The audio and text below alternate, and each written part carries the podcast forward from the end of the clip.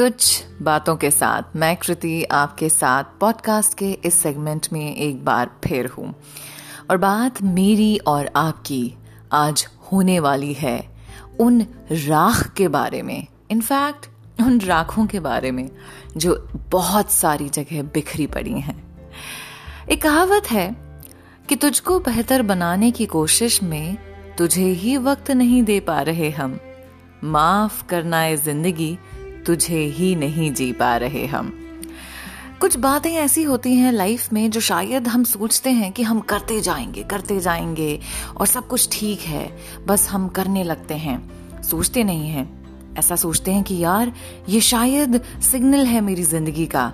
मुझे ये राह मिली है, मुझे इस पर चलना है। कुछ दिन बाद वो राह बदल जाती है और मंजिल भी बदल जाती है और फिर हम दूसरी तरफ़ निकल चलते हैं।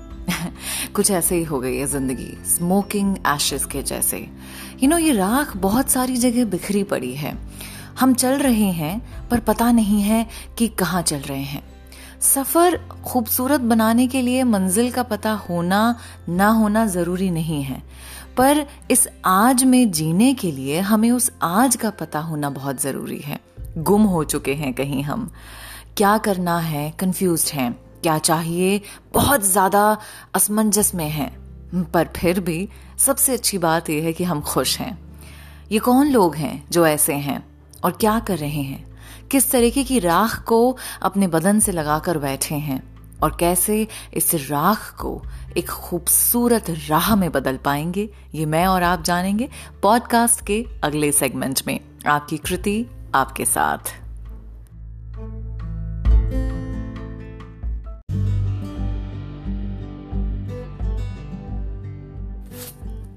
मैं कृति आपके साथ पॉडकास्ट के इस सेगमेंट में बात कर रही हूँ दी स्मोकिंग एशेस की। एंड देन एक इंसान जो उन्हीं एशेस से बन जाता है, उसी राख से बन जाता है। अक्सर ज़िंदगी में ना हम सोचते हैं कि बस जो हो रहा है बहुत अच्छा है, या हम बहुत कुछ कर सकते हैं। असल में तब ये चीज़ें समझ में आती हैं जब कोई चीज़ हमने सोची हो और वो पूरी ना हो, कि हम तो कुछ भी नहीं कर सकते। और अक्सर ऐसा नज़ारा हमें देखने को तब मिलता है जब एक छोटा बच्चा पैदा होता है। उसकी किलकारियाँ, उसकी गूंज समझ में नहीं आता, ये अजीब सा करिश्मा, ये अजीब सा चमत्कार उस ईश्वर का। यू नो कहते हैं कि बच्चा जब इस दुनिया में आता है तो बहुत दुआएँ करके आता है कि, ऐ खुदा, मुझे जाने दे इस दुनिया में।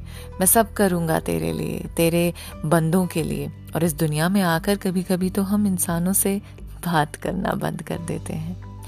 यू नो ये जो राख हर जगह बिखरी हुई है, जिसमें हम खुद परेशान हैं, सिर्फ़ एक ही चीज़ से मुझे ऐसा लगता है सिमट सकती है, बात करने से। अक्सर हम बहुत बड़ी बड़ी बातें सिर्फ़ इसलिए छोड़ देते हैं कि सामने वाले ने मुझसे ये नहीं कहा। तो क्या हुआ? क्या हम पहल नहीं कर सकते हैं? सिर्फ़ ज़रा सा किसी के साथ बैठ जाना, किसी को साथ दे देना, उसके कंधे पर अपना हाथ रख लेना और उसको कह देना, मैं हूँ। बहुत होता है, क्योंकि कभी कभी दोनों तरफ़ की खामोशी एक नाकामयाब चीज़ को मुकम्मल कर देती है। तो कामयाब बनिए खुद के लिए, खुद की ज़िंदगी के लिए और किसी की उस कामयाबी को एंजॉय करिए सेलिब्रेट करिए। इन राख को समेट कर अपने अंदर उसका एक नया रूप डालिए। कुछ और सेगमेंट्स कुछ और बातें आपकी कृति के साथ पॉडकास्ट पर जारी रहेंगी।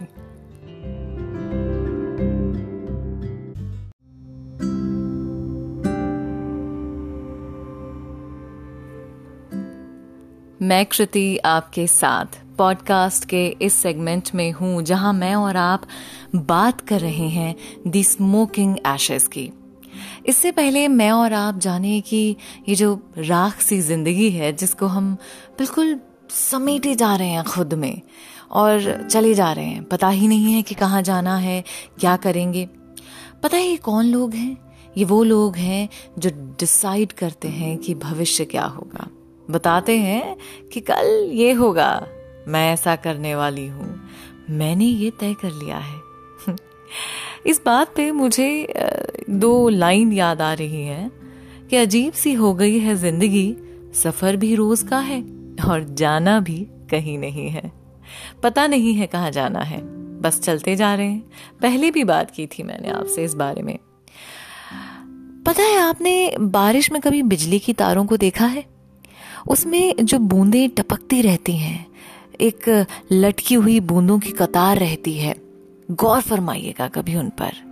जब तक वो उस पर रहती हैं, तब तक उनका वजूद रहता है।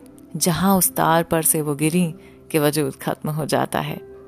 और असल ज़िंदगी को आपको देखना है।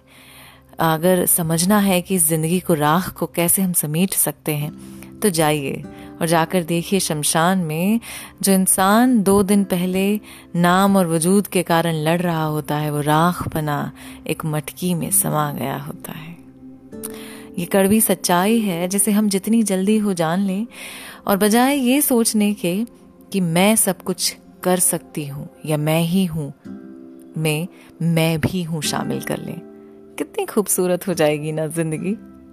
कुछ ऐसी बातों का साथ और मैं आपके साथ रहेंगे पॉडकास्ट के अगले एक और सेगमेंट में।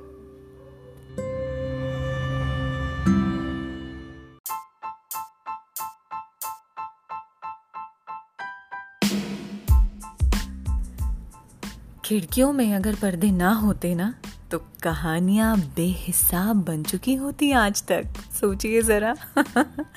मैं कृति आपके साथ पॉडकास्ट के इस सेगमेंट में लेकर आई हूँ पर्दे। जी, बिल्कुल सही सुना आपने दी कर्टेन्स ये पर्दे बहुत बढ़िया वाला काम करते हैं। वो ऐसे कि अक्सर जो हमारे एक्सप्रेशंस होते हैं ना, उन्हें एक इल्यूजन का काम, एक इल्यूजन की कला दे देते हैं। कई बार कई एक्सप्रेशंस ऐसे होते हैं, जो हम नहीं दिखाना चाहते और पर्दे के सामने आके अलग तरीके से पेश कर देते हैं। और कई बार कुछ एक्सप्रेशंस ऐसे होते हैं, जो हम लोगों को दिखाते हैं, पर खुद कभी नहीं देख पाते। कुछ ऐसी ही पर्दे की कहानी आज मैं आपके साथ शेयर करने वाली हूँ, मुनीरा और जानवी की कहानी। मुनीरा और जानवी दोनों एक थिएटर ग्रुप में काम करते थे। ज़्यादा समय नहीं हुआ था। तकरीबन आठ एक महीने पहले मिले थे और जानवी ऑलरेडी बड़ी फ़ेमस थिएटर आर्टिस्ट थी। लेकिन मुनीरा अभी नया नया सीख रही थी। बस उसकी कलम बड़ी कमाल की थी। बहुत बढ़िया लिखती थी, बहुत बढ़िया डायरेक्शन देती थी। और जानवी को ये बात भाती नहीं थी। और एक और वजह थी, मुनीरा बहुत खूबसूरत थी। मतलब आप खूबसूरती जो बेनतहा सोच सकते हैं ना, उतनी खूबसूरत थी। जानवी को लोगों का प्यार मिलता, गुलाब मिलते, वाहवाही मिलती इंस्टाग्राम फेसबुक लाइक्स सब मिलता था। लेकिन उसके बावजूद भी मुनीरा को देखते ही जैसे तमतमा उठती थी वो कि क्यों क्यों ये इतनी खूबसूरत है यार? एक दिन एक कागज़ के टुकड़े ने पूरा वाकया ही बदल दिया। जानवी के हाथ वो कागज़ का टुकड़ा क्या लगा और उसके लिए मुनीरा के मन में जैसे एक अलग से एक्सप्रेशन आ गए। और उस दिन उसे इन पर्दों का मतलब समझ में आया। क्या था वो कागज़ का टुकड़ा? जानेंगे मिलकर। पॉडकास्ट के इसी सेगमेंट के अगले पार्ट में। मैं कृति, आपके साथ।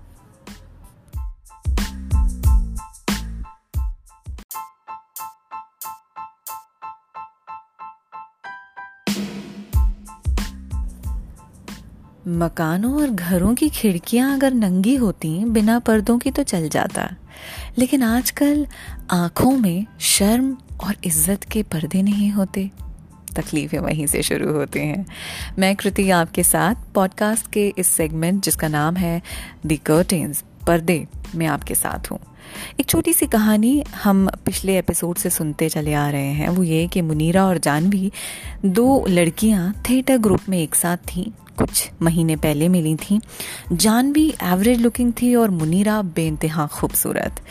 और पर्दे के सामने की एक्टिंग जानवी की बहुत अच्छी थी। लोगों का सारा प्यार मिलता था। फिर भी उसकी लाइफ में सेटिस्फैक्शन नहीं था। क्योंकि मुनीरा की खूबसूरती कहीं ना कहीं खटकती थी। प्लस ये भी कि मुनीरा एक न्यू कमर है तो वो मुझे सिखा रही है। सिर्फ़ एक दिन एक कागज़ का टुकड़ा जानवी के हाथ लग गया, जिसमें मुनीरा के ब्लड कैंसर की बात थी। यस yes, ये बात अगर मैं संजीदगी से बोलती ना ब्लड कैंसर तो शायद मुनीरा को पसंद नहीं आता क्योंकि मुनीरा बहुत लाइटली लेती थी कि इट्स ओके ब्लड कैंसर है तो क्या हुआ? अब आगे क्या करना है वो देखें। इसीलिए वो सुबह का प्ले ग्रुप जाती थी, जिसमें बच्चों को पढ़ाती। बारह बजे थिएटर ग्रुप में आती, तीन बजे तक काम करती और फिर एक कोचिंग इंस्टीट्यूट में जाती और छः बजे के बाद आठ बजे तक बच्चों को ट्यूशन्स देती और घर का काम करती। उसके घर वालों को भी नहीं मालूम था कि मुनीरा को ब्लड कैंसर हो गया है। हर दो महीने में उसे अपना ब्लड चेंज करवाना होता था। पैसों की ज़रूरत होती, इसलिए बहुत काम करती। डॉक्टर को सब बात बता रखी थी। जितना हो सकता अपनी विल पार को स्ट्रॉन्ग करती। और ये बात उसने किसी को नहीं बताई थी। ये बात जानवी को भाग गई थी कि कितने मुश्किल होता है ज़िंदगी में कभी कभी किसी के लिए एक छोटी सी बात को छुपा जाना। मेरे लिए मुनीरा की खूबसूरती खटक रही थी और मुनीरा के लिए उसकी ज़िंदगी उसके हाथ में नहीं है। ये बात भी नहीं खटकती। कभी कभी हमारे पास सब कुछ होता है। फिर भी हम खुश नहीं होते। और अक्सर जिन लोगों के पास कुछ नहीं होता, वो बहुत खुश होते हैं। खुशी हमारे हाथ में है तो आई जस्ट होप कि हम इसे अपने हाथ में ही रखें। कुछ ऐसी बातें और जारी रहेंगी कुछ नए सेगमेंट्स के साथ। मैं कृति आपके साथ पॉडकास्ट के इस सेगमेंट में।